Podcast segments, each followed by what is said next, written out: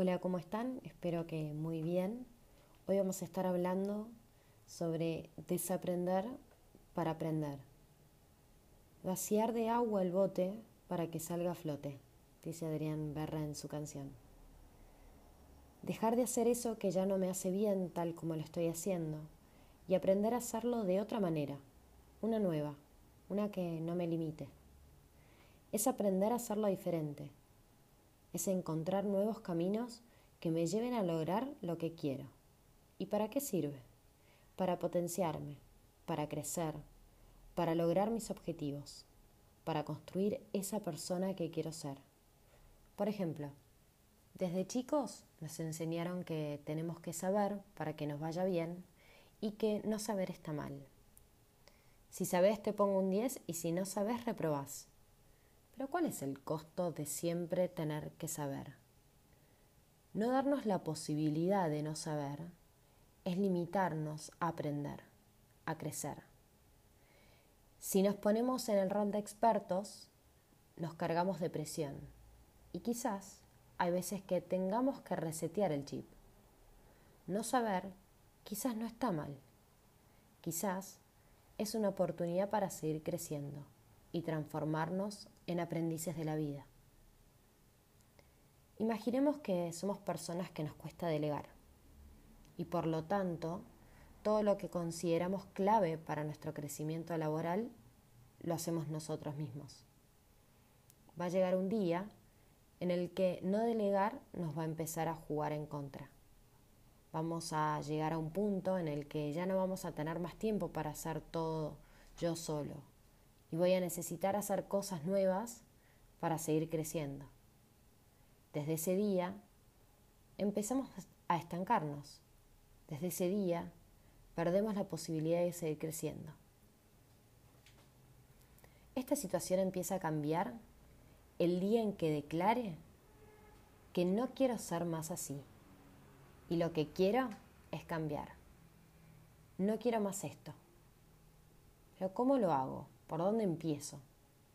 Ante todo, es importante saber que aprender a desaprender es un proceso que lleva tiempo y dedicárselo tiene resultados extraordinarios. Para esto es necesario tomar conciencia de que hay algo en mi manera de ser que quiero modificar. Este es el primer paso para lograr un cambio. Ponerle un nombre y apellido, ¿Qué quiero lograr y para qué? Por ejemplo, quiero aprender a delegar para poder crecer profesionalmente. Sin embargo, con saber lo que quiero cambiar no es suficiente. Es importante descubrir cómo quiero que sea ese cambio. Plantearme el objetivo y describirlo en detalle. Esto me va a ayudar a visualizarlo, identificarlo y construir hacia él.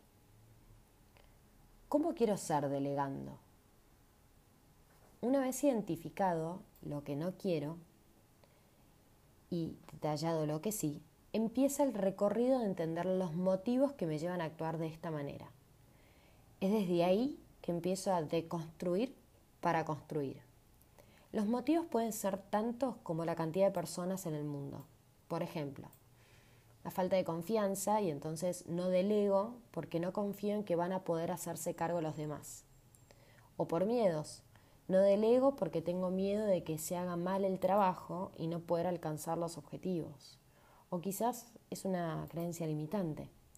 Y entonces no delego porque desde chico me enseñaron que las cosas tienen mejores resultados cuando las hago yo mismo. Encontrar ese motivo es importante, así como también lo es entender cómo es mi lenguaje frente a este tema, porque el lenguaje crea realidades. Lo que yo me diga de mí mismo o a los demás es lo que me voy a creer, lo que voy a construir.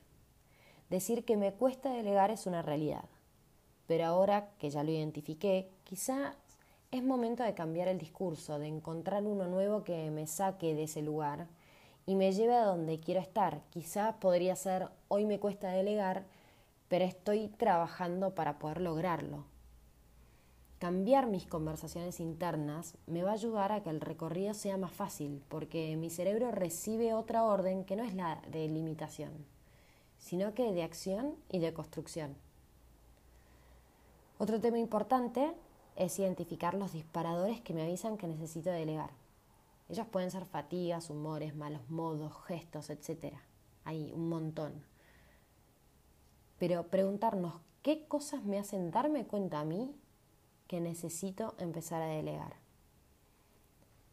Para poder empezar a aprender, es fundamental tener en cuenta qué necesito para poder delegar. Y para esto es necesario construir un plan de acción sobre el motivo que me hace no hacerlo, como les decíamos antes. No delego porque no confío en que van a poder hacerse cargo. Bueno, ¿qué necesito? Construir espacios de confianza para ver al otro como posibilidad de hacerse cargo.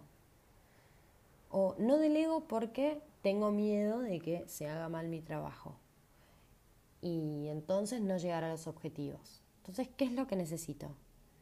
Identificar qué me viene a decir ese miedo, miedo a qué, y buscar, entre otras cosas, herramientas propias para poder gestionarlo cuando aparece. O en el caso de las creencias limitantes, ¿no? No delego porque desde chico me enseñaron que las cosas se hacen mejor si las hago yo mismo. Bueno, ¿qué necesito? Trabajar sobre esa creencia que me está cerrando posibilidades. ¿Siempre haces las cosas mejor que otros? ¿Alguna vez te diste la oportunidad de que lo haga otra persona? ¿Qué es lo peor que podría pasar si las hace otra persona? ¿Y qué costo tiene que siempre tengas que hacerlas vos? Y por último, para ir cerrando, pero que es importantísimo tener en cuenta, es paciencia, perseverancia y compasión conmigo mismo. Porque lo que aprendiste en tus años de vida no se modifican en un abrir y cerrar de ojos. Por eso, elijamos cómo atravesar el proceso, en soledad o acompañado de personas que te den seguridad y confianza, que te permitan expresarte tal como sos, que no limiten tu introspección y te inviten a desafiar esas creencias y limitaciones. Personas que te hagan crecer sin decirte cómo.